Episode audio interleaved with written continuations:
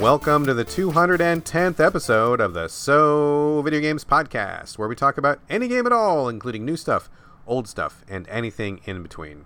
If we are playing it, we'll be talking about it. Today, we are recording on December 12th, 2020. My name is Brad Gallaway. I am the editor of GameCritics.com, and 50% of this here show with me is Night City's newest resident, Carlos Rodela. Hey, that is me, and I am definitely inside the cyberpunk. And man, do I have thoughts. I bet, I bet. Yeah, it's a it's a little crazy in there, and we'll talk about it next episode. But I'm having fun and uh, lots of weird stuff in cyberpunk. But I will also say this: it uh, inspired me to create a whole new YouTube series. So shameless plug at the top of the show. Uh, it's called Night City News, and you can find it on YouTube. I'll put a link in the show notes and it's really fun. The world is really fun to exist in, and uh, I can say that. All right, well, fair enough. Let's save that energy for next episode. I have not played Cyberpunk, but we can talk about why I'm not playing it. We can talk about you actually playing it. There's lots to talk about. No shortage of controversy and bumps in the road for this year's biggest game. But that is not on the agenda for today. No, no, no. What is on the agenda today for episode 210 is a special request. Uh, a couple weeks back, maybe maybe longer than that, perhaps. Uh, good friend, super fan of the show, Arhei777, uh, sent me a DM and he's like, "Hey Brad, you guys should do an episode on the best stories in games." And I'm like, "Okay."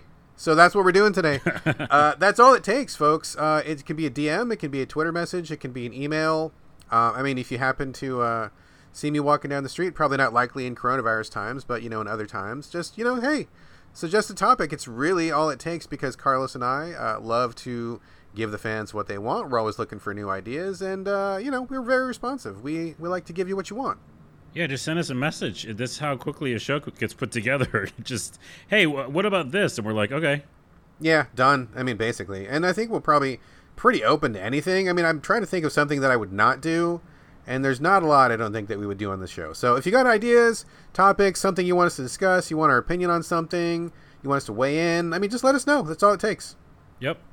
All right, great. So that is what we're doing today, folks. It's not going to be a regular episode. We are instead doing this special episode dedicated to good man Arhei777, uh, the best stories in video games ever. So I have my picks. Carlos has his picks, and I put this question out to Twitter and the listeners and we got a lot of responses. Uh, not quite as many as last time, but still, like we were talking like several hundred responses. Um, so engagement has been really good. I'm really excited to see people like wanting to get their two cents in on the show, and you know, obviously, I'm really happy people are listening. So thank you to everybody who chipped in. We will be talking about the top listener picks at the end of the show. Uh, but before we do that, Carlos, I think we should probably just talk about game stories in general. Sir, I need to ask you right now is story in games important to you? Yeah, super important. I mean, I am Mr. One Player, Mr. Single Player Game, Mr. I want to go in and experience a story and live in a world and feel like I'm in this other world. So, you know, I really want to get lost in the story that developers trying to um, put across. So it's it's huge for me. I mean, I've as you know, if you listen to this podcast, I don't really play a lot of multiplayer games and I can find the fun in them, but I want to get lost in a narrative. And so a, a, special narrative, you know, can really, really just, yeah, give that full form escapism. Let me ask you this then. This is an interesting topic that I actually hadn't considered when I was putting my notes together. I'm glad you brought this up. So for you specifically, and, you know, of course, feel free to speak for yourself, not like for everybody in general, but in your personal experience, I know that you like are the guy who likes to get in the open world. You like to be immersed, you like to get in there. But for you, is it better or different or do you have a preference whether it's an open world with like stuff happening? And so do you feel like it's like you carlos in that world or do you find that it works better for you if you have a like written character? Like for example the difference being let's say witcher 3 you are Geralt, obviously but in something like fallout you are just like you know you're like a cipher like you're an, a blank slate that you can kind of write your own personality in. Do you have a preference? What works better for you? Yeah that's interesting because this is an interesting discussion because I prefer the open blank slate to be like you know a version of Carlos. I always say it's like a you know an alter ego, a, a, a clone, uh, you know, with a hammer, with a hammer, with a big hammer, a clone of me, and going in this world and, and figuring it out.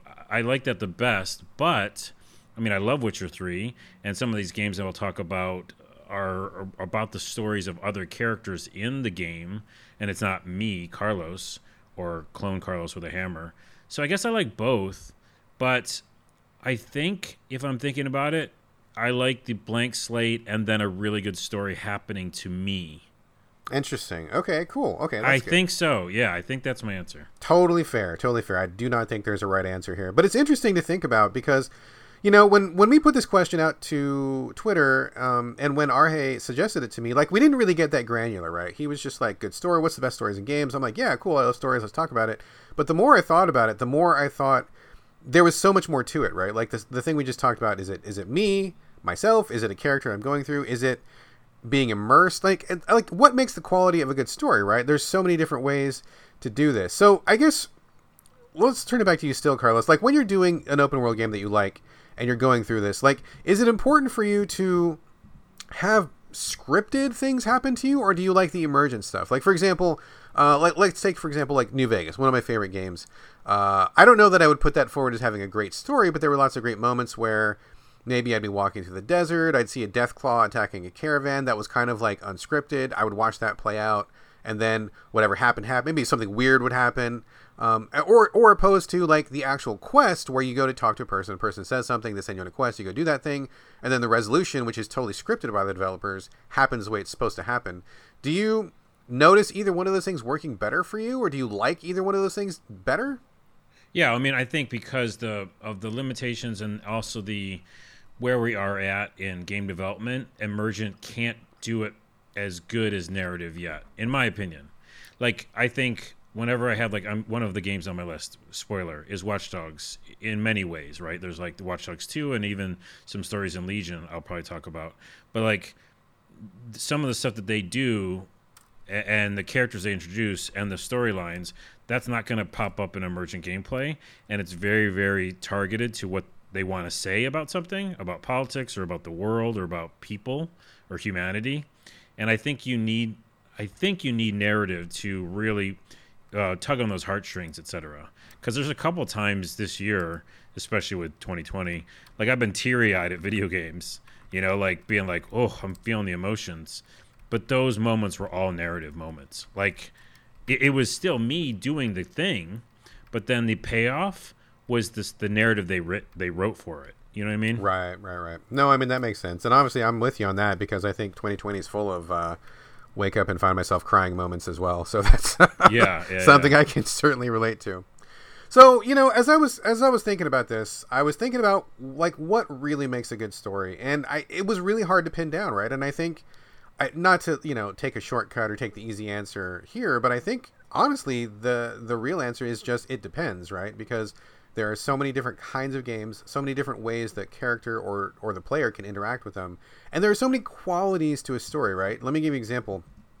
Um, you know, I think one of my favorite kinds of story is the recontextualizing of a situation. Right? So, like uh, one of the games I'm going to bring up later on. I'm not going to spoil it now, but you know, you start off a game you play something the you think you know what's going on and then there's like either like a twist that's like surprise um, you know, probably like the biggest moment is probably Bioshock. I mean, that's not on my list. Is it on your list? Uh, no, but now I'm realizing my list is not complete. ah, well, that's that's the recontextualization, right? Like the twist, or something happens that totally throws your actions into relief. Like another good example of that, not as extreme as the Bioshock one, uh, was the very first NieR game where you played the entire game, you thought you knew what was going on, uh, and then everybody in the world was like, no, no, no, you got to play it at least two or three times. And when you go do that, the second replay totally recontextualizes what you're doing. So in the first play, you think you're the hero killing monsters.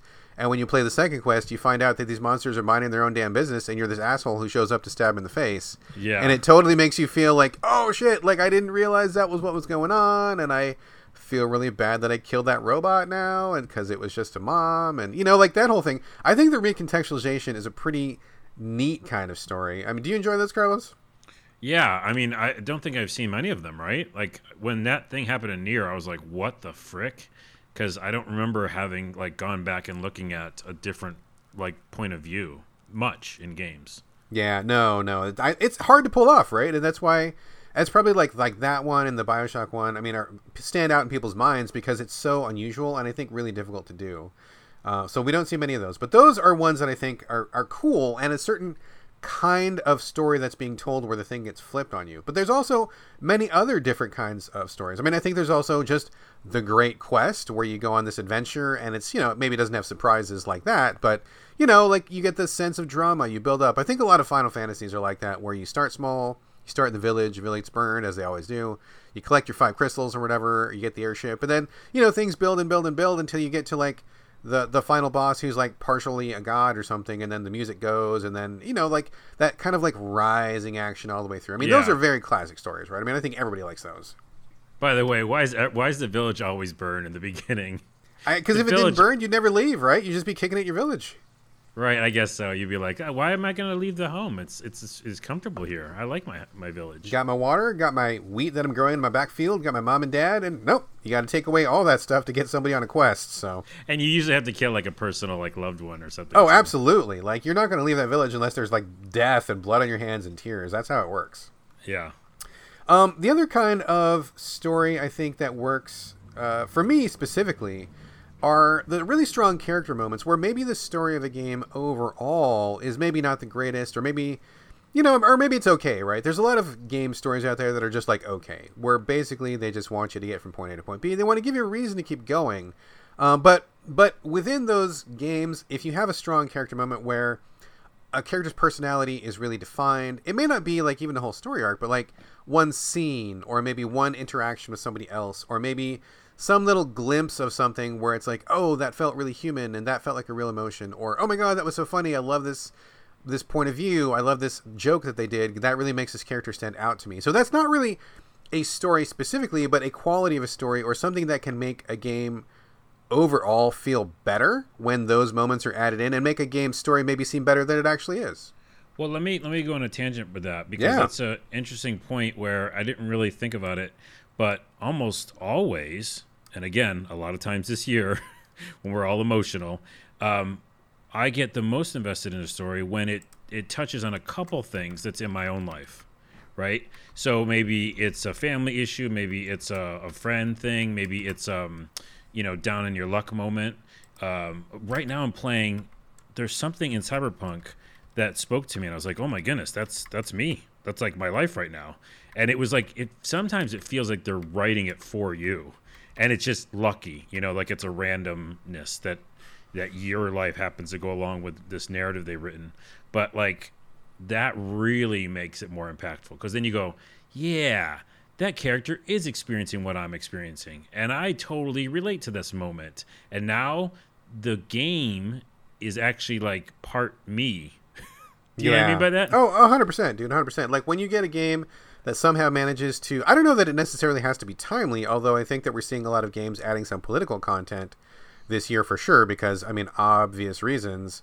Uh, but yeah, when you play something that connects with you, uh, whether it's a family situation, maybe a character reacting to their parents or to their spouse or whatever, or maybe like, you know, sometimes you get a character who like doesn't like their job, and if you don't like your job, that speaks to you. You know, something like Yuppie Psycho that I played recently, or some other stuff where you you have to kind of deal with issues in the game that are also you know, obviously fantastical and usually not not super realistic. We're not talking Sims here, but you know, something that mirrors a person's real life experience, I think can add greatly to a game experience. Like you could really get yourself invested if you feel like you know what that character is going through, right? Yeah, or the characters in the game are talking to you. Let, let me give you a very one specific example, and it is from Cyberpunk, and it is a very good moment and it also is not a spoiler because I think they're using some of it in the trailers now. But there's um, you go to a location and you need to talk to some woman. It's a long story, but she's kind of like um, I don't. She's not a prostitute, okay, but she's in like one of those places where you talk to people for money. I don't know. It's, I guess that's a therapist.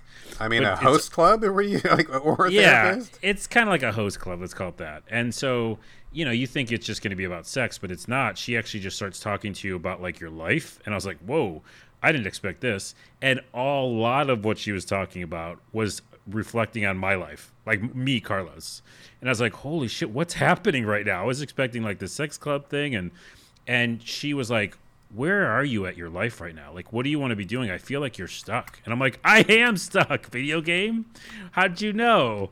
And then she's like, really relaxing and like whispering and talking to me and like making me feel better. And then one of the options at the end of it, the talk is, was is like, killer, right? yeah, kill her and dump the body. No, one of the options at the end was like, you made me feel really better about my situation, and I picked that because it was really what I felt. Aw. And then that Yeah. developer got a bonus back at CD Projekt Red. I hope they do because a lot of the other parts of the game, whew.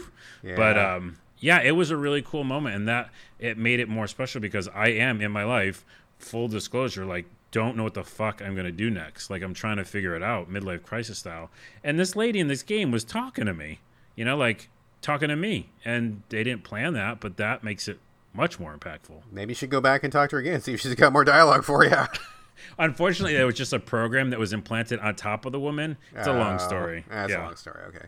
So that sounds great. A couple other really quick things that I think make a story. Sometimes games have a big idea where maybe the gameplay is not the greatest, or maybe you know the the storytelling itself is not the greatest also. But like they're trying to get a concept across to you. Like maybe they're trying to talk about a political structure, or maybe they're talking about something in sci-fi. Like you know maybe they are talking about transhumanity, or maybe they have some kind of concept where they want to explore that concept in a game.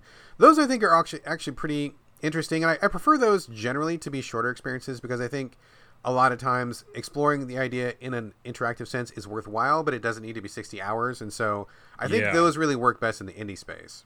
Yeah, although Hellblade, um, I mean, it's it's on my list. Uh, uh, well, we won't go through all these because there's just so many of them. But I think Hellblade is again a short experience. I don't think it's a full indie, right? Um, I mean, kind of like a partial. I mean, are they a, the second party these days, or they're? I'm not sure what their status is. it was still a lot of people, and Yeah, and I mean, you know, yeah. but uh, yeah, I think that that's a good example of like I would never want to play that thing for 60 hours, but I really, really liked that I played it, and it was intense. So I don't even if I could could play it for 60 hours, you know. Exactly, exactly. And and a lot of things shouldn't be 60 hours, and I think that's totally fine, especially for for idea games or things that are kind of experimental with the narrative. And I think the final category, and of course, if you have any more categories, feel free to jump in. Um, the final one that occurred to me as I was kind of writing these down on my cocktail napkin is like sometimes dialogue is what really sells a game. And I think it qualifies as a kind of story, maybe not like traditionally, but you know, if you play a game with a lot of good dialogue, something snappy, like for example, like uh, a lot of time adventure games are like this, where the overall story is kind of dumb. You end up just chasing MacGuffins all the time, but the journey is really what makes it. Where you have snappy repartee with your partner, or like you click on you click on items and like there's like a joke associated with each item so that writing itself i think kind of tells you a story of a different kind where you're just kind of enjoying the world and you're seeing the cleverness of the scripting and you know the back and forth of a good uh, discussion sometimes i think is also is, is something worth exploring Yeah, I feel like we could have actually brought up the games within these topics because it's making me think about them. You know, like um, one I'll use that that we won't talk about because I know you hate it, but is Oxenfree, oh which- man bad which example I which I like and is a good example for me. but those types of games, and another one that I will mention here in a minute, um, yeah, is more about like the actual dialogue. And Exactly, If you enjoy exactly. that dialogue, you're like, oh, this is the story. This is what's getting me in. Yeah. 100%. That's exactly what I mean. So that is an excellent example for sure. Um, so those were all the, the things that I kind of riffed on um, in terms of like the different kinds of story. And it just kind of goes to show that, you know, what is the best story in a game is not really that easy to answer. It might seem so when you're spitballing it, but when you really sit down to think about it, very challenging. And I'm really grateful to uh, Arhei777 for bringing this up because I gotta say, like, it really did make me think about things in a different way, and I put more time and effort into this than I would have if somebody had just asked me on Twitter to, to ask like my three favorite stories or something. Now that we're doing a full show and have the the chance to really discuss it, man, I just like I, I felt myself going off in all sorts of different directions. I could, you know, we could talk for hours about this probably. We're not going to do that, but I do think it really shows story and story specifically in games is a lot more complicated than it might seem. Well, because it's the I think it's because it's the medium. Uh, you know, it's an interactive medium. Absolutely. and then because of that you're not you're not just reading a book you're not just watching a movie or, or a show and you've got to like sometimes figure out what is going to engage the player why you want them to be able to go off on their own if you do like in my favorite games open world it can fuck it up you know like like right now even in cyberpunk to go back to that if i go off and do some crazy thing right before like this really heartfelt, you know, mission, then it's going to mess up my brain and I'm not going to be in that headspace for the heartfelt mission, right? Yeah, yeah. Because I just went and like slaughtered 80 people and then like all their bodies looked really dumb. Spoiler, it's fucking buggy. Um, you and, getting you know, like ragdolling all over the place and stuff? Oh, you have no idea. I've literally never seen something so. like I love these guys and I love the game, but I've seen some fucked up. Like I can't unsee it. like ragdoll T post yeah, stuff. that's a shame. Yeah, That's it's shame. really whack. But anyways, uh, you know, I wouldn't want to go do that before a big heartfelt mission. So yeah, there's a lot to think about. Indeed, indeed. And I think we should probably think about it a little bit more. And by doing that, let's talk about the actual games that we selected. I have a bunch to choose from. I know you've got a bunch to choose from. We will get to the reader picks at the end, the listener picks at the end. Uh, but Carlos, let's just get into it, man. Let's start with you. Um, now, to be fair to everyone, including us here on the show, uh, we didn't really talk about the categories that we discussed before recording. I kind of just was coming up with these like organically. So I don't have my picks like separated into categories or anything, although I may call out some of the issues that we just discussed because we just talked about them. But don't feel any pressure, and like they're not categories that way. Also, I think it's fair to say that uh, my picks are not in numerical order. I did not pick a number one best. Uh, Carlos, I assume you did not pick like numerical order ranking. No, and also, as we're recording, I realized I, t- I fucked up because I thought it was just this year. Oh, like the best stories of this year. So I had that list, but then as you were talking, because I'm a yes and improv person, Absolutely. I just I just wrote down five or six like favorite stories I have in games. So I have some from this year and I have some like overall. But yeah, overall, like ever, man, that would be take forever. I feel like because there's just so many. It's not going to be a comprehensive list by any means. If you need a few more minutes to improvise, I can go first, or if you're ready, I can throw it to you now. What would you prefer? I, I have them. I have tons. I mean, we could again, we could have this be hour pa- hours and hours podcast. So uh, I have one I could start with. It's kind of one. I don't think it'll be on your list at all. Oh, that sounds good to me. Let's go. I mean, because diversity is uh, something we value here on the show. Yeah. Oh man, which one do I pick? Both of those I don't think will be on your on your thing. Um, I'm gonna pick Prey for me, the original. So I don't think a lot of people played it. It's probably like free now or like ten. Wait, wait, wait. The original Prey from back in the day, like on 360? Yeah. Oh, original okay. Prey. Yeah, give us the nutshell on that, and why'd you pick it? Well, I mean, part of it again is outlandish, and the story, like we just talked about. Oh, wait, wait. full- I got to stop you there. Got to stop you there. Yeah. We didn't discuss this again, folks. You're seeing behind the curtain. We don't do any preparation for the show whatsoever. No, no, not at all. Um, I, I, I meant to ask you this before, and I forgot. This is on me, but I was going to say, um, we should probably like not spoil every single story that we're about to talk about. Um, if it's Yeah, possible, yeah. maybe we should just talk about the stories in a non-spoiler. You know, explain why they're good in as much as possible, but let's not spoil anything. I want to, I want to make sure that the listeners uh, of the show now are not running to their their audio dial to turn it down so they don't want to be spoiled. We're not going to spoil anything, um, but we will talk about what makes these games good. This is not a spoiler podcast, correct? Yep, correct. Okay, uh, no okay. spoilers, but I do think that we can like delve into a couple like Yes, absolutely, absolutely. the stories. Yes, for sure. Um, so without a spoiler, the the general story though, without saying what it is, is it's about a Native American guy, which obviously the first part's going to be why it relates to me so well, uh, being Native American and, and Mexican. Um, and, and the the full story, like you said in your in your um, topic earlier, is not like anything to write home about. It's like pretty cut cut uh, cut forward, cut straight. What's the what's? Straightforward, It's straight. It's pretty straightforward. But what's the one with the word "cut" in it? Cut and dried. Cut and dry. I just put "cut forward." oh my goodness! Uh, it's, early. we're doing an early podcast. It's Pretty- a daytime one. Pretty cut forward is kind of cool. That could be a new phrase. I'm, I'm going to try to use that sometime. Okay, it's okay. So the the story is pretty cut forward.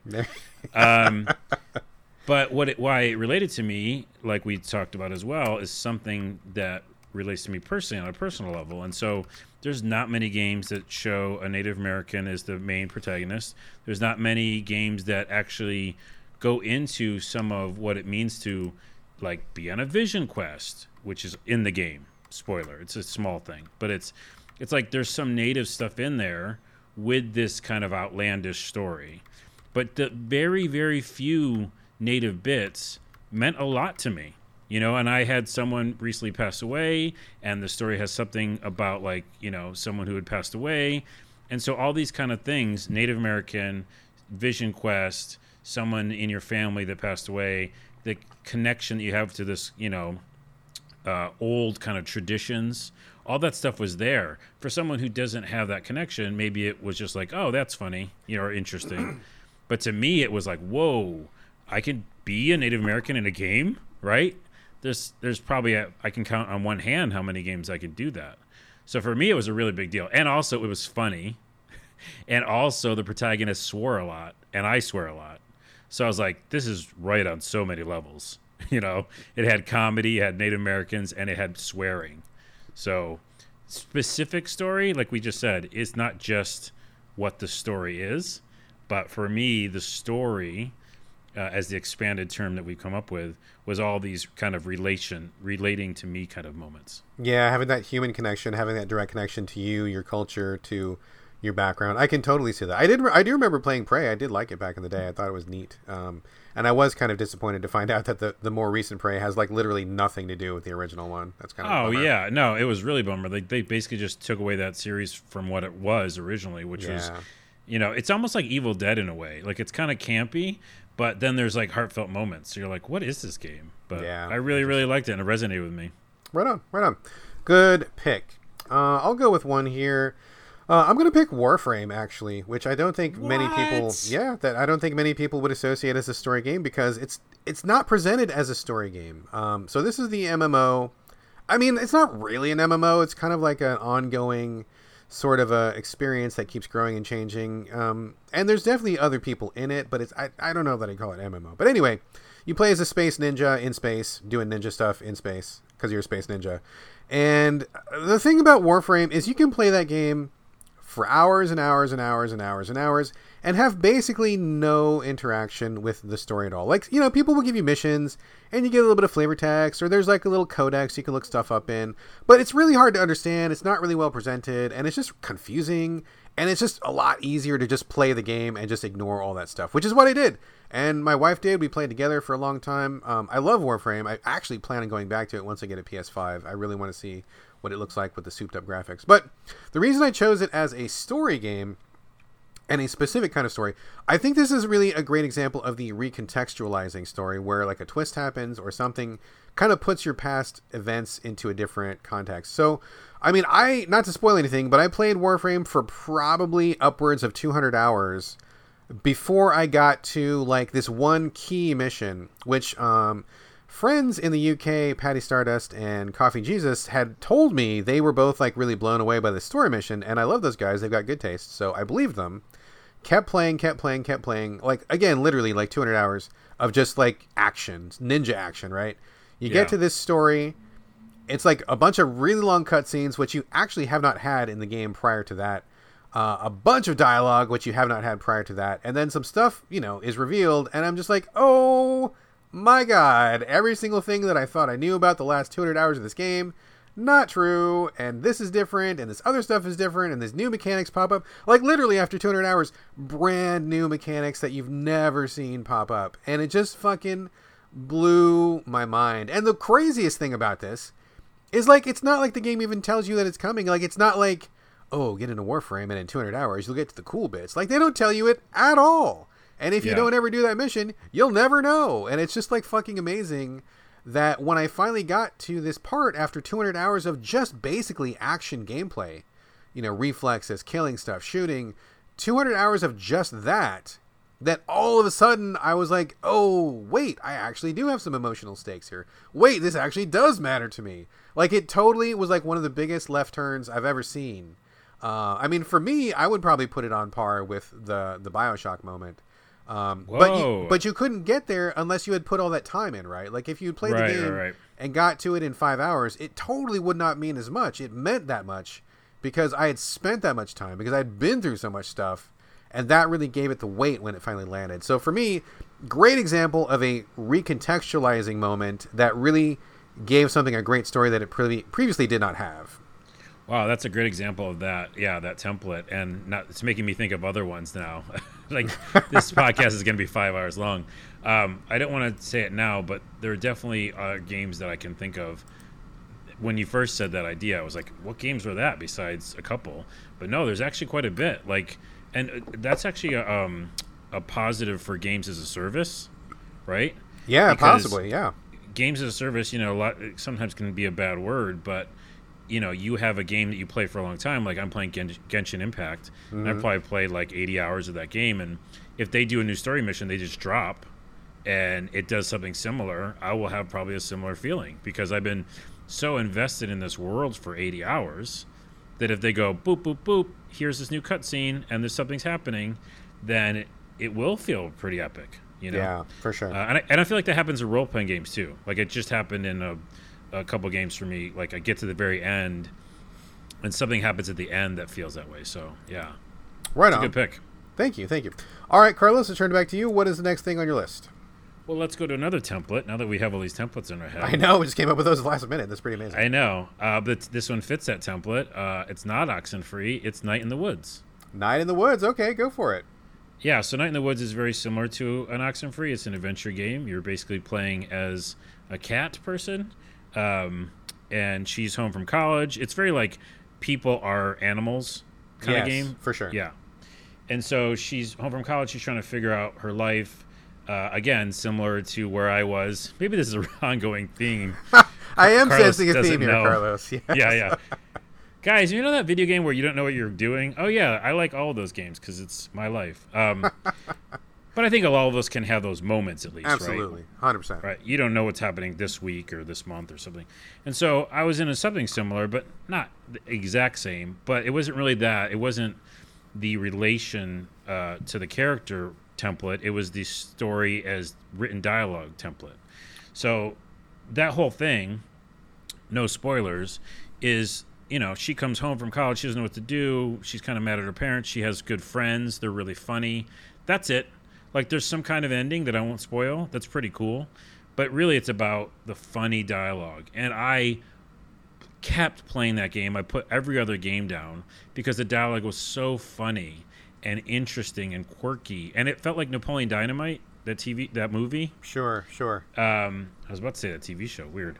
Uh but yeah, it, like where you just the the final finality of the movie didn't matter. Like it was about like hearing what the weird catchphrases they're gonna say. And so Night in the Woods has such really cool characters and funny friends, the fox and stuff like that. Anything they said was interesting to me.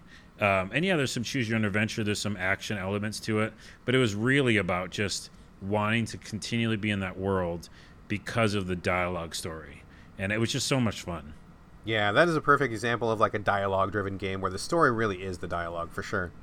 Yeah, and I mean like literally I still think back to moments of dialogue, right? Like other games you can be like, "Oh, th- remember that moment we did that one cool thing in the game and you beat defeat the monster or something?" In this one I go, "Remember that moment when the fox told me that funny joke about the pizza?" you know?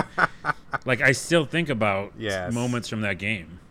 Absolutely. That is a perfect example. Uh, good pick. Good pick. Uh, all right, I'm gonna go with a different kind of story. I'm gonna go with the idea story, um, and I find that these are very often in sci-fi. Most of the time, not always, but most of the time. I'm gonna do a double pick real quick here. Uh, and both of these games, uh, one of them I love and I've finished. One of them I'm pretty sure that I love, but I haven't finished, which is a weird place to be. But you'll you'll pick up on why. The first one, the Talos Principle. Uh, have you ever played that one, Carlos? I did. It's a puzzle game, right? First person. It is. It is a first person puzzle game, which already seems like not my jam, but it was. You play a robot who is in a weird place that is going through these weird puzzles, and there's a little bit of dribs and drabs of story, but basically it's about solving puzzles. And eventually, when you get to the end of the game, there is like a, some recontextualization for sure, but it's also about like the idea of what makes a person a person? What is humanity? What does that mean? How do you define it? And I gotta say, the Talos Principle, man, like I struggled through some of those puzzles. Like they were, I mean, I got through a lot of it on my own, but I definitely hit an FAQ up at some point because it's just you know real challenging, and I'm not really the strongest puzzle guy.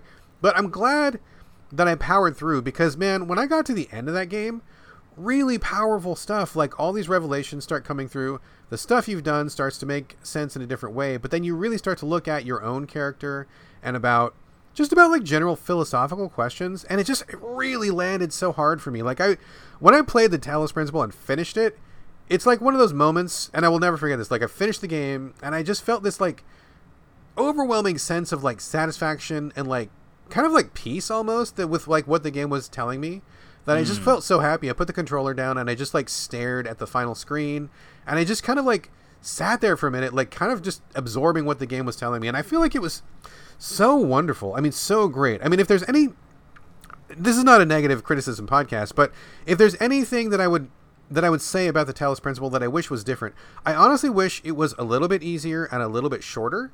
I don't think that would really hurt the game at all because I think that what it actually tries to say is so great and so valuable that I think a lot of people would really like it. But to be perfectly honest, it was pretty long. I think it was probably like 30 hours of puzzles, which I think is a little bit too much.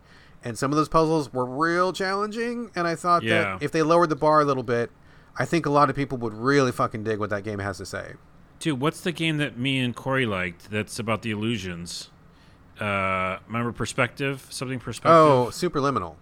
Superliminal. I feel like they're, uh, they're very similar. I wouldn't mind that being a little shorter and the puzzles being a little more just easy to get through because yeah. I remember like hitting up some FAQs and being like, "What?" But I love the end message, right? Which right. you know, like me and him both like that. Like what it made me think about the world. You know, it's like, hey, you need to see things from a different perspective. Spoiler. That's it's not a spoiler. It's like no shit. We all have to do that. it's not a spoiler. It's no shit. it's no shit. People should be thinking about that anyhow. But that I think that's very similar. I, yeah. I can see that. Yeah. Yeah, agreed. The other idea game that I want to bring up is one that I really like but I haven't finished, which I I keep telling myself I'm going to come back to, is Soma. Have you played Soma? Yeah, and I keep telling myself I'm going to go back to it too. Dude, and, man. Yeah. Okay, another perfect example of where I really, I really like what this game is saying. Like super big time, really like what this game is saying. But I do think it's way too long, and I think it's kind of just like annoying. There's a lot of there's a lot of gameplay in this game straight up that just feels like filler time waster, which is kind of why I stopped playing it. But I was so intrigued by what I saw. I got maybe like a third or maybe a half of the way through before I just got really annoyed with like the gameplay, but I was really curious about the story. So I'm like, well, whatever. I'm to quit this game. I don't care. I'm to go read what this game is all about. And I read a story synopsis and I'm like, oh my God, that's fucking amazing. Like, I totally. Now I want to go back and finish the fucking game for real because I'm so intrigued by the ideas. Again, ideas of transhumanism, ideas of humanity, about you know what makes a person a person what makes things real what makes things false i mean i think there are some really fucking great ideas there and i i swear i will go back and finish it properly um, yeah. but again a game where it's about a big idea the big idea is fucking amazing and i really wish it was a little bit shorter and a little bit easier and they cut out some of the fat because i think this game would be a killer like i don't know like eight hour game or maybe even like a 10 hour game i feel like it's probably longer than that like eight hours is all you need bro so I'm going to come back to it, but I think that's a great example of like the idea game. I wrote it down to go back to as well because remember the beginning's so good.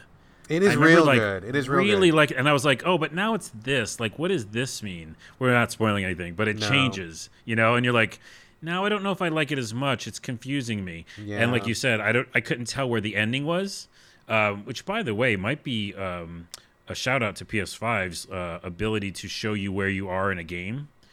You know, oh, that, okay. That, there, there's certain things that you can use with the card system. If develop, developers use it, we'll show you like, hey, this mission is only is 50% done.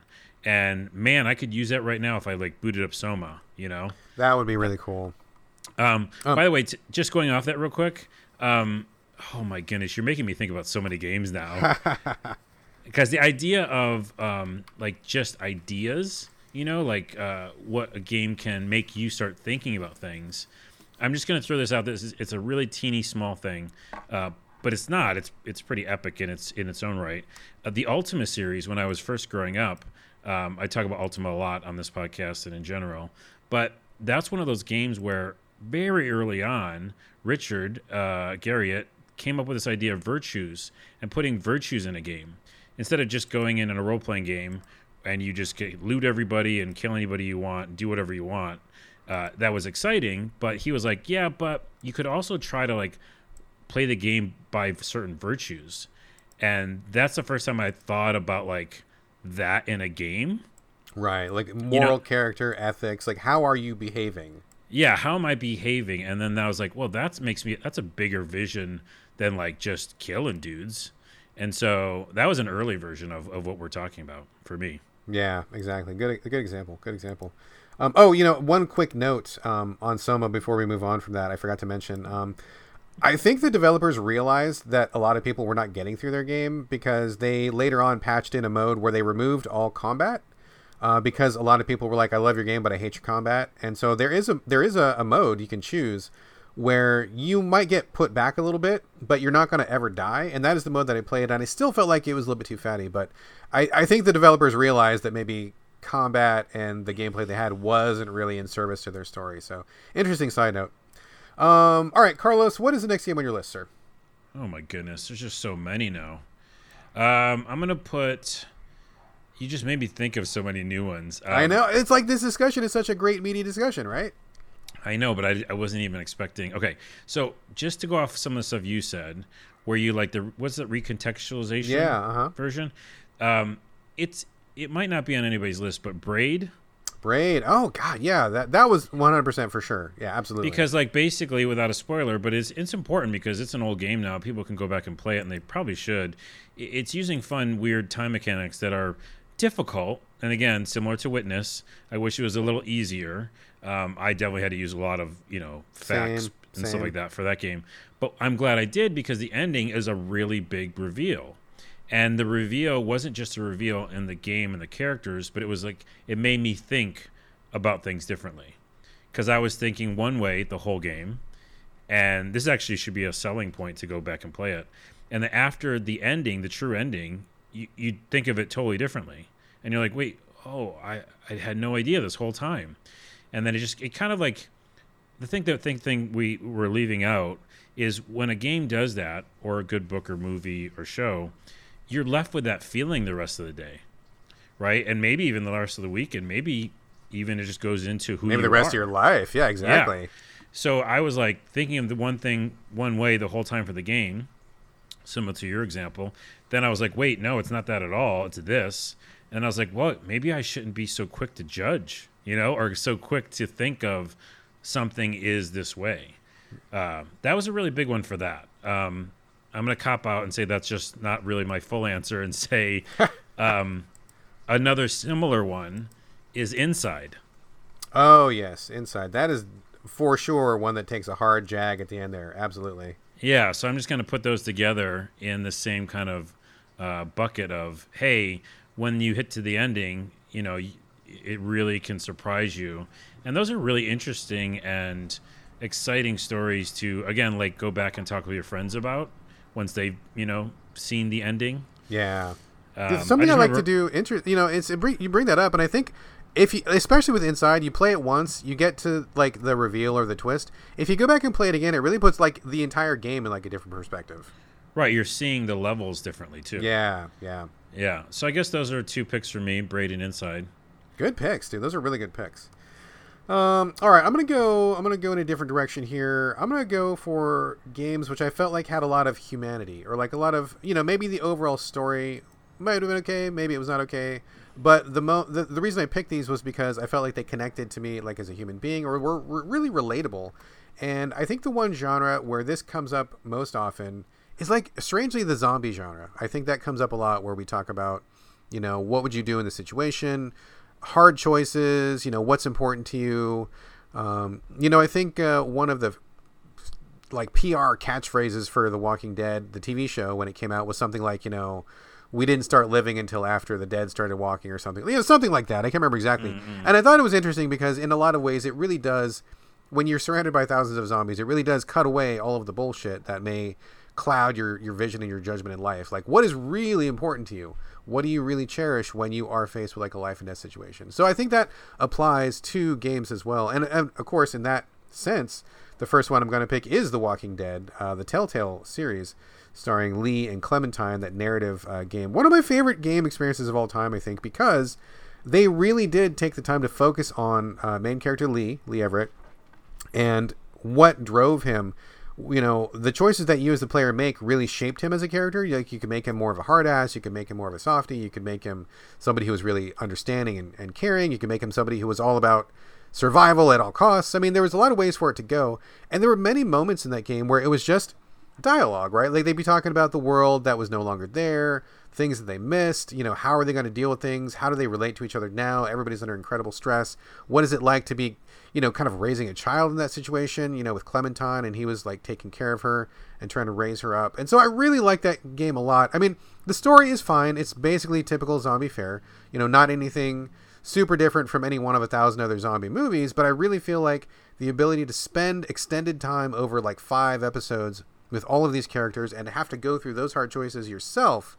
You know, oh, I can only save this one person. Why do I save them? I I have two pieces of food and five people are hungry. Who do I give the food to and why? And how does that make me feel? How does it make them feel? You know, like I feel like that really um, was a big step forward for the narrative genre. And I mean, obviously, it spawned like a million sequels after that and a lot of copycats. But I think that one for me was really human. And in the same vein, um, I'm going to pick The Last of Us, not the main game proper. I mean, I think the game is fine. I'm not going to hold that up for that. But I, I do want to pick up the Left Behind DLC, specifically for the same reason the humanity. Um, again, not to spoil anything, but that DLC is basically basically about Ellie, uh, one of the main characters of uh, The Last of Us, and her friend uh, before before everything went bad. Um, in the main campaign, uh, Ellie often talks about this friend and about you know why they're not around, etc., etc.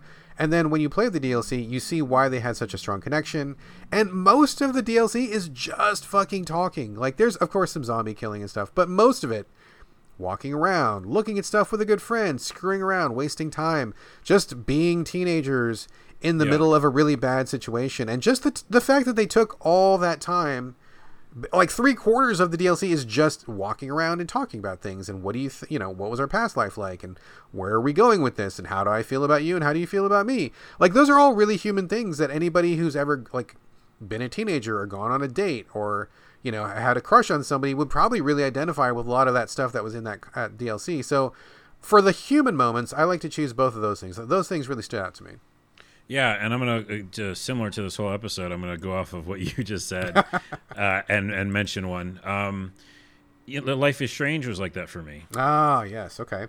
The original, and, and I know that we've talked about on the podcast. If you guys listen uh, and gals listen, um, during the podcast, we lots of times we, I say like I don't want to go back to the, my childhood again. Like I don't want to play a character who is naive and doesn't know about life and blah blah blah. Exactly, I've done that exactly. before. Yes. But that being said, uh, that might be me now. But in the past, I've definitely wanted to explore that uh, time period, and I think Life is Strange did that for me.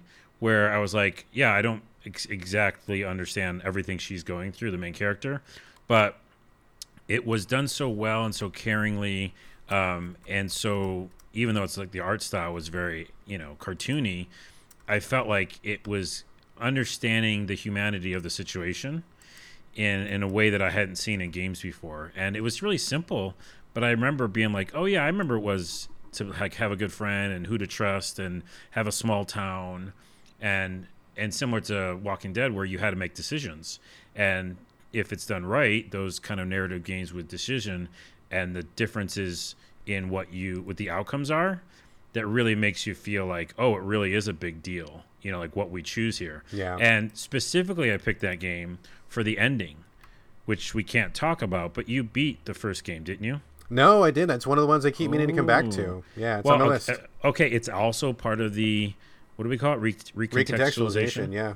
Then that's really what it is because that ending the one I picked because I don't know how I got to the ending and how many you know different trees there were, but because it was I was so invested in the characters and saw parts of myself you know in them and the idea of like a, a small town and feeling like an outcast and, and not knowing who to trust. The decision was epic. Like a really big thing happens at the end. And I don't know if people really talked about it a lot, but it's pretty epic what happens or what could happen and yeah, it really stuck in my mind. It was like, wow, I just feel like I went through the ringer. Oh man! At, at, the end of Life is Strange. So I would I would suggest you go back to that. By the way, I dude, it's um. See, this discussion is exactly the kind of thing that makes me wish I was like an eternal vampire living in a basement with some games because I mean, like humanity is is finite. You don't live forever. And like I'm listening to all this discussion we're having. I'm like, fuck, I'm gonna go back and play that game. I'm gonna go back and play this game. And like, man, it's so hard to pick and choose and like what kind of experiences you want to have. And there's always new games coming too. And it's like, oh, man, if I could like, Well, we- you know, man. We only have two right now. Life is Strange and Soma. That's all we got on our list right now. Oh man, there's so many more though. There's so many more. I mean, Okay. another example. So so one that I think hits a lot of these categories at the same time. Uh, probably one that I think a lot of people would pick. I think is Witcher Three. Uh, Yeah, really, really strong. Uh, it's on my list too. Absolutely. I think it hits both the humanity. Uh, I think a lot of humanity, a lot of good, very specific moments where it's real. Uh, specifically, I think in Hearts of Stone, I think was where it was strongest for me. I assume you played that DLC, right? Oh yeah, I played every DLC. Hearts of Stone, where again, not to spoil, but but Geralt goes on this quest, and where a lot of the quest is like hanging out with people, and you get to see these people, you get to engage these moments where you're just like enjoying, you know, being around people and talking to people.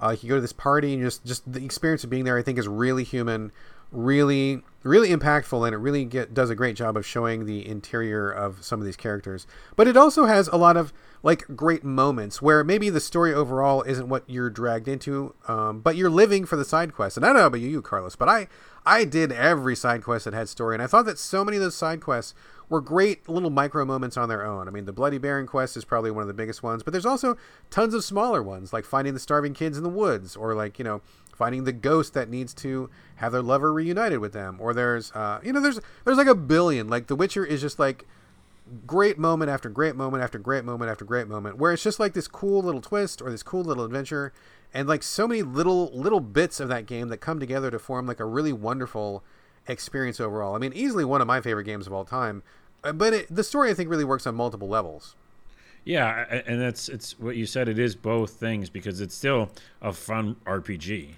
right? Oh, You're sure, like absolutely. regular killing things, regular leveling up, and then you go, wait, I wasn't expecting to have feels.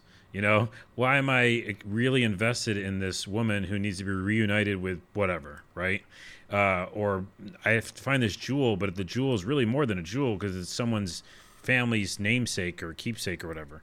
So yeah, there's so many good moments that they again narratively written in that game. yeah That's not emergent gameplay. You know, almost nothing is. I think emergent gameplay in Witcher is basically fighting weird monsters. or when your horse takes a header off a cliff or something yeah Oh, not, yeah, not yeah. intentional some like weird buggy moment. Yeah. But yeah, everything that's really powerful in that game is narrative, especially the ending. I mean, like, and again, another doesn't fully recontextualize, but there's a really cool. Oh, uh, what's it? A Ciri moment. If you Yes. remember. Oh, like such a cool Ciri. I'm like, what the hell's going on here? And that's like uh, all written, you know. So Absolutely. yeah, hundred percent. And I'll go off of that and say another one of my picks is is actually Valhalla, Assassin's Creed Valhalla oh okay all right because and let me just explain like similar to odyssey uh, and to witcher there's all these side stories millions of side stories you could play it for hundreds and hundreds of hours. But the the side stories in valhalla are more main like uh, mainlined right? So it's or streamlined. I can't talk today. C- cut cut to the chase. Oh i said forward, that right. Carlos, cut forward. forward cut forward.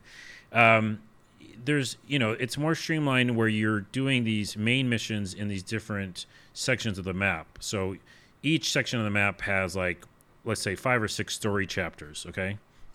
And the story chapters for me and near the end especially i'm like 40 50 hours in i'm like i want to finish this game. Like just get me to the boss i have to kill fuck it.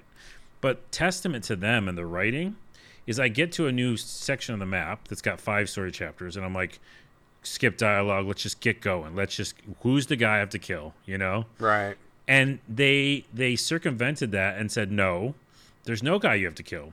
Actually and here's one of the stories there's a kid he's just a young guy his dad died and his dad was the king and everybody doesn't trust this kid and they think he's weak and they're you know plotting against him and you have to decide if you think he's weak also uh, or if you think he should be the next king and you have to vote for him in this whole thing and you've got to go do an investigation on all these other people who are going against him and at the end of the story minor spoiler this is one story in a million stories you know i decided to help him become the next king and i was like wait a minute why do i care all of a sudden you know Yeah. like i was i was expecting to just kill the thing And there really wasn't a kill the thing in that story. It was like, yeah, there was guards at some point. I had to infiltrate this thing and and and kill some people, but it was really more about like, what do I want to do in this story they're presenting to me, and how does it make me feel afterwards? Yeah. And what's interesting about Valhalla and why it's really high on my list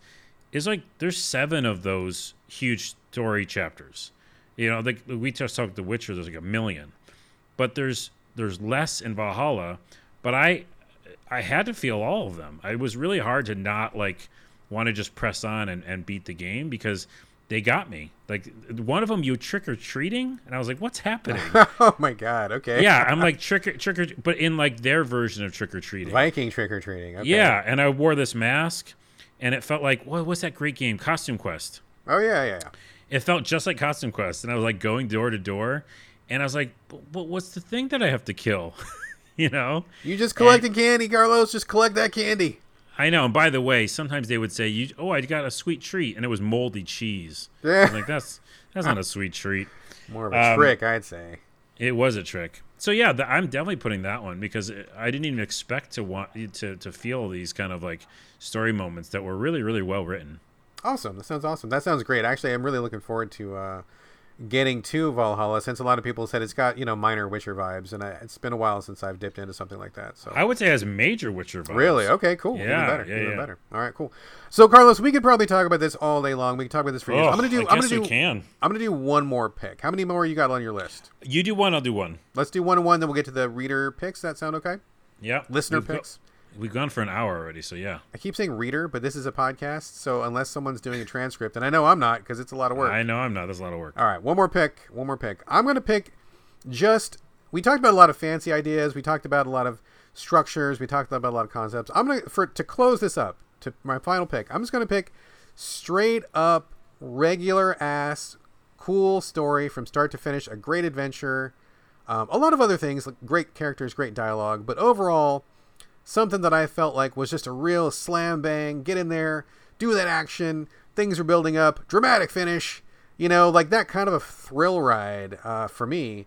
Mass Effect number one, the very first Mass Effect. I feel like that is a great example of what to me really feels like a sci-fi action movie that you get to inhabit and live in. And of course there's romance, of course there's great characters. We all know the characters. But like the very first game, specifically the first one, to me felt like things are happening, events are happening, stakes are increasing, danger is getting higher. You got to like, you know, push forward. You're fighting for the galaxy. You have this giant like thing that happens at the end. Cool story reveals. It just felt like the perfect encapsulation of what I would want from a, a, a straightforward like actiony sci-fi sort of a thing. So there there's lots of elements to it, but overall great example of just like your standard good ass story. Really enjoyed it all the way through. That campaign, that quest kept me glued from start to finish. I wholeheartedly agree, and I feel like there's not enough sci-fi RPGs. I want more of them. Agreed. uh, because you really can go through this really cool RPG element, some narrative element all together. It feels like a really like you're living in a sci-fi movie. Um, so I that's a great pick, but I'm going to say a very controversial thing, and say my pick right on the piggybacking off that one is Andromeda. Oh, what? Oh, Yeah. surprise twist ending here. Well, it's not the full ending, but I will say this, just because you made me think of it. I had just as much fun, controversial uh, take as I did with the original Mass Effect that I had with Andromeda. Again, if you go into it without thinking of it as a Mass Effect game, just think of a sci-fi RPG like an Elex, which we both love, which Yes, could be on this list. Absolutely. Uh, Andromeda was a great time and also had a recontextualization moment at the end. And you won't know that because you didn't beat it. Did not beat it. And it's a. Re- I almost want to spoil it just so people will go play it. You know what I mean? I feel like if I spoil it, people might go play it. I don't I'm know, man. I'm gonna minor. I'm gonna minor spoiler and Okay, say, minor, minor spoiler, sure.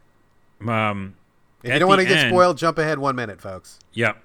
At the end, two things happen. One, you feel way more connected to the, the characters that you've been talking to the whole game, which I won't spoil how, but you do. Okay. And you arrive at a place that you've been searching for the whole time. You know Battlestar Galactica? I yeah, I know of it. You know the reboot, right? The- I never, I never watched it. Okay, well, that's crazy.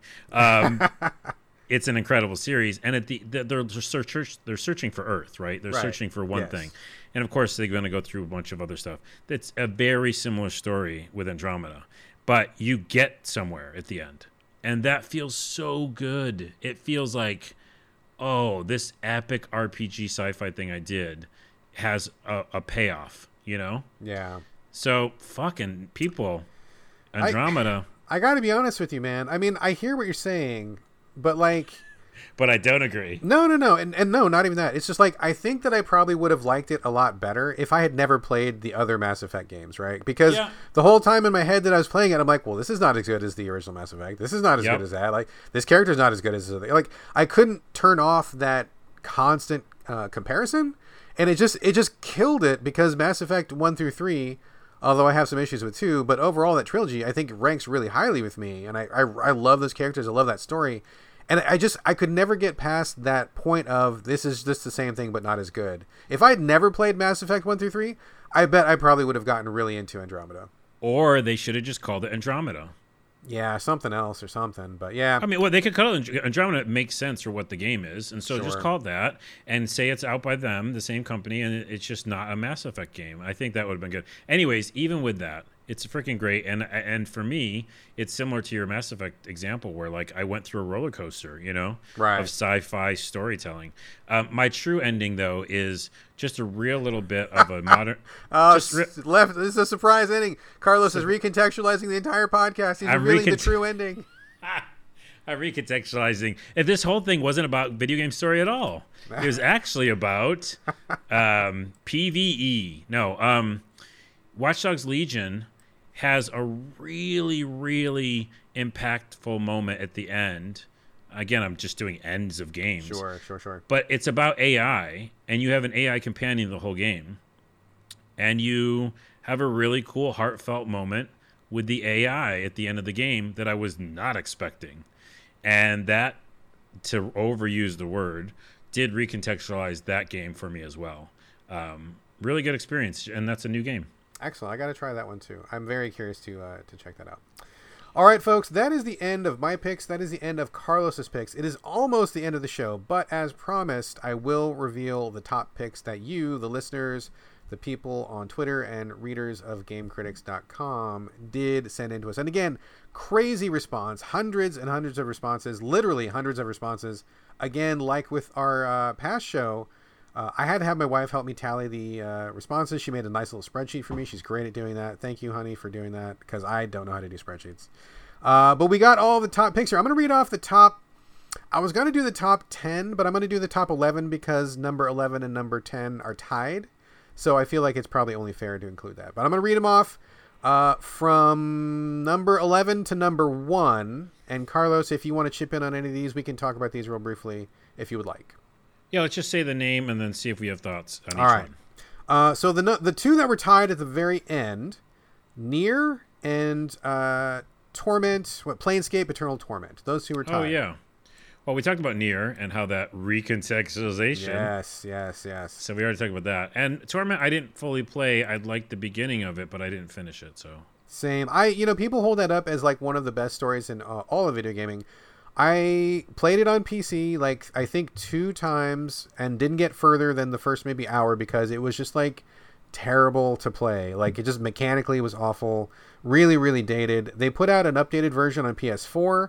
I got further in that one, uh, but again, just like uh, just I wish somebody would like rehaul the entire game, just rebuild it from scratch because I feel like it's so old. It's really hard to get into, and I don't have any nostalgia that kind of carries me forward on it. So I'm just like I'm getting stuck on all the bumps and rough edges. I really would like to play it, and I may come back to it, but yeah, man, dog, it is hard to play that game like you're not you're not wrong. Yeah, the, it's the data mechanics that I think stopped me too. I was Oh, like, I don't want to click on these things and do these. Yeah, Yeah, I, I want to play it, man. I want to play it. You guys got to help me out a little bit further. I, I, I think there's a market if somebody would remake that game. So anyway, uh, the next one, and again, we're going in, uh, we're building towards number one. So this is number nine, I believe.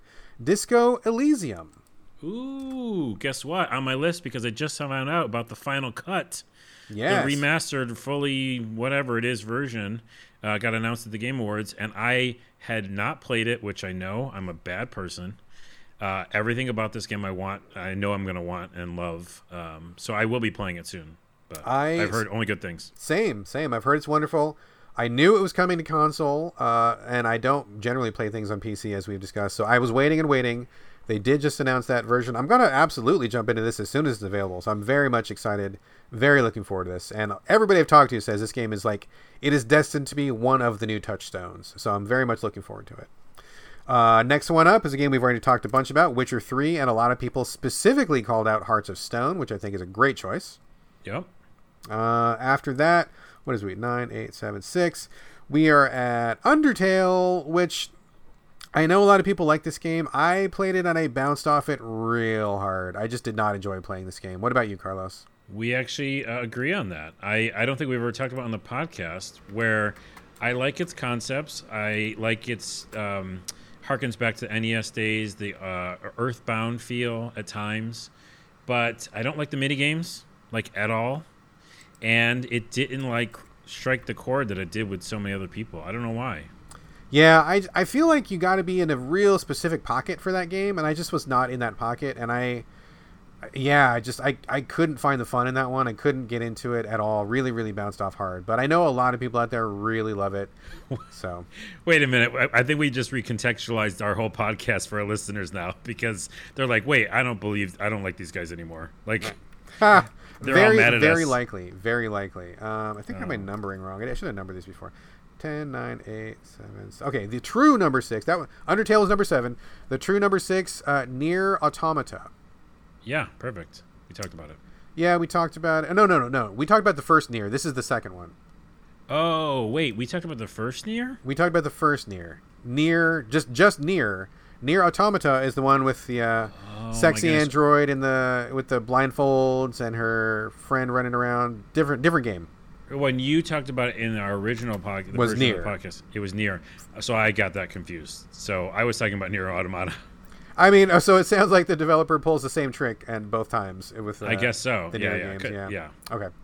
Uh, let's see. Next one up, number five, Bioshock, which I think a lot of people are probably name checking it for the twist, which we've talked about. Yeah, I like it a lot. I mean, I I almost put it on my list. I, I'd really like it, but almost like when we were talking about it again, remember a couple episodes ago? Yeah. I was like, yeah, I guess it was just okay. You know, I, I mean, again, for the moment, in the moment, there's a different way you experience a game. Like you've never experienced something like that particular moment. Yeah. But yeah, looking back, it's not like the best story in the world. But yeah. I mean, I can see why it'd be on the list. I, I think people really give it the weight for for like we said uh, the buzzword of the show the recontextualization of their their twist which I think is is truly one of the great twists in gaming I, I do not want to take that away from them but I think in terms of story overall dude I I kind of didn't give a shit about anything that was going on like I had a hard time telling the characters apart and who was doing what to who and I, I, I mean honestly I don't think it's a very well told story I don't think it's a good story but I, I do appreciate that they really sucker punched everybody with their twist, which I mean was a great trick. So Yeah, I think the story pick is the ending because Yeah. the the story itself is all those. You know, you got to read a bunch of stuff. oh god, and just like oh my god, the names like so many names of people that you don't actually meet and like, ugh, dry, dry. Okay, anyway, whatever. Uh, number four, Metal Gear Solid Three. Any thoughts on that, Carlos? Ooh, interesting pick. Um, it's a good pick. I, I wouldn't put that on my list, but um, shit, we're making enemies. I We're like, know, I "Yeah, know, I know." This one's on the list. I don't like it, but um, no, I think that's good. I, I can see why they picked it. Yeah, I mean, I think it's probably a good example of the strong adventure game where you just kind of build and build, and it's kind of a cool quest. I mean, you know, Snake meeting up with the boss, and you get a little bit of backstory. But I mean, I think it's just a pretty cool action, straightforward sort of thing. So, not my pick, but I can totally see why people would pick it. It's a, it's probably one of the better ones for sure. Uh, number three, I'm liking this pick a lot. Mass Effect number one. I'm down with that. Oh yeah, there we go. There we go. Asterisk Andromeda.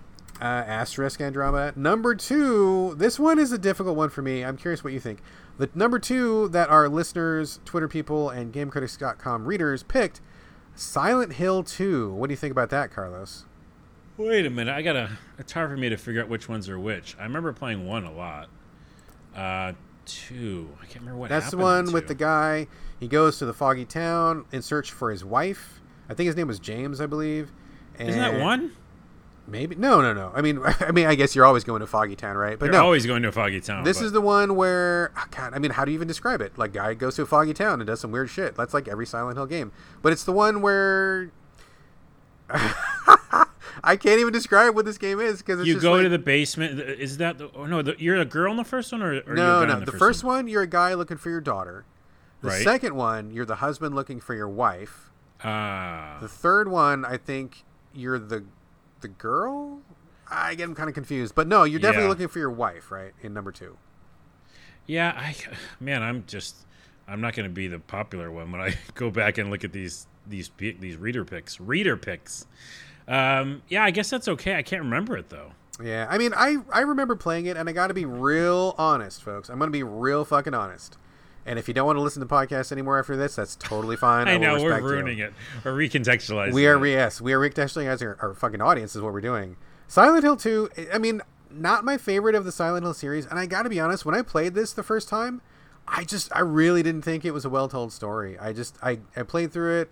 I struggled with some of um, the gameplay because I thought it was really kind of a dull story. Like you're in a lot of hallways, you're in a lot of stuff that didn't mean a lot to me at that time. Maybe it was just my, the space where I was at in my life. Maybe it just was the wrong game, the wrong time. I mean, a lot of people hold this game up like often often people hold this game up as one of the best told stories.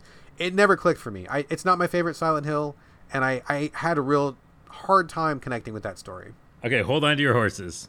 I'm about to recontextualize our recontextualization Oh shit! and actually add a new genre Okay. to story. Because what I think what they're saying and what I did feel when I played Silent Hill 1 was my memory was I played Silent Hill 1 and I was like, what is this? I've never experienced like this weird feeling. I think I'm scared in a game. I think I feel, you know, creeped out for the character. And the story is a haunted one and a weird one and one that makes me feel different feelings than I did in any other video game where I just kill things. So I think what they're probably saying is the template that they really enjoyed is this creepy template, right? A story that's told in a different way where you don't know what to expect and it isn't like go save person or and it isn't something you relate to, but it's a new template. It's a story template about like unexpected. Eh? Very possible. That's a that's a very good point. I mean, I I can't say because I didn't have that experience, but I bet if we picked people who really like Silent Hill 2, I mean, I would be curious to hear a little bit more about why they picked it, and I wonder if what you say is probably some of that reason. Like maybe it was people's first experience with a. I mean, there was combat for sure, but it wasn't a combat focused game, so maybe that is what they were grooving on. Who knows? Yeah. Okay. All right, final game, the number one story game picked by listeners, readers, Twitter people, uh, The Last of Us. The Last of Us number one by a pretty good margin. I mean, I think it's a good story. I think Joel and Ellie are good characters.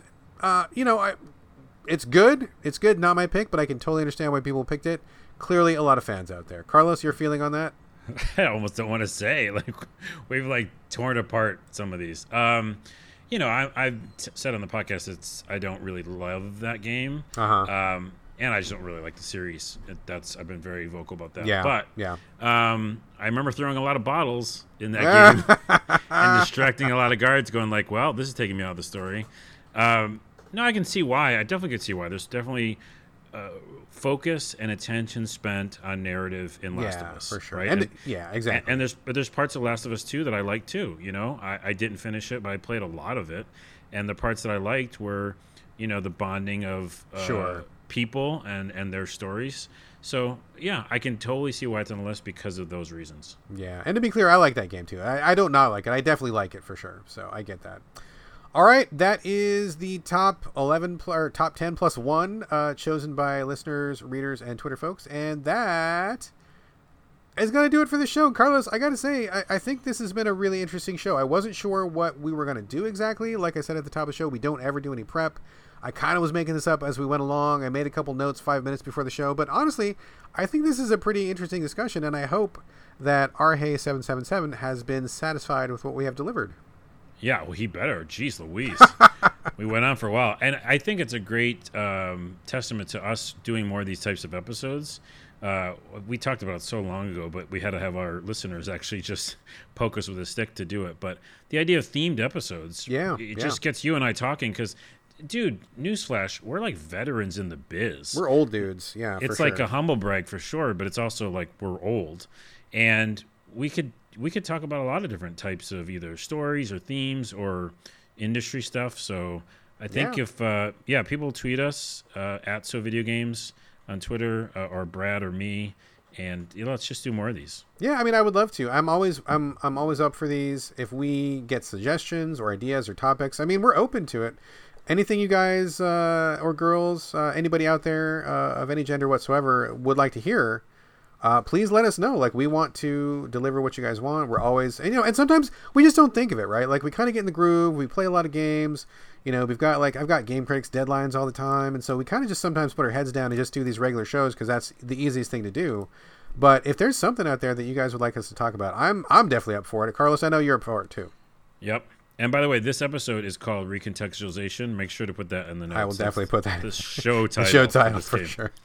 All right, folks, this has been a good discussion. Uh, I am very grateful to Arhei777 for suggesting this, but this is now, unfortunately, the end of the episode. We got to go. We got to get out of here. I got to have some pancakes. Uh, but before we do that, uh, again, send us your questions, comments, whatever. So, videogamespodcast at gmail.com. We are on Twitter as a show at So Video Games, but you can reach us individually. Carlos, you just mentioned it a second ago, but where can people find you this week? Yeah, um, please. Uh, I'm actually saying please. Uh, please check out youtube.com slash a lot of things. I put up a new series called Night City News where I slash somebody that looks like me is a character. He's basically living in Night City and reports on weird little stories about Cyberpunk 2077. So check that out. YouTube.com slash a lot of things. It's Clone Carlos with a hammer. Yes. He is in Night City stirring shit up. Well, Uh, I'm, a- I'm actually just a reporter, but well, maybe you kill people on the side when you're off camera. I might do that know. on the side. Yeah, yeah, yeah. All right. As for me, same as always on Twitter, on Instagram. It's my name, B R A D G A L L A W A Y, all A's, no O's. And that is going to do it for the story focused episode 210. Thank you again, folks, for joining us here on the So Video Games podcast. And we will be back before you know it. But in the meantime, this is Bye from Brad. And um, that's Preem, man, from Carlos. That's Preem is in Cyberpunk.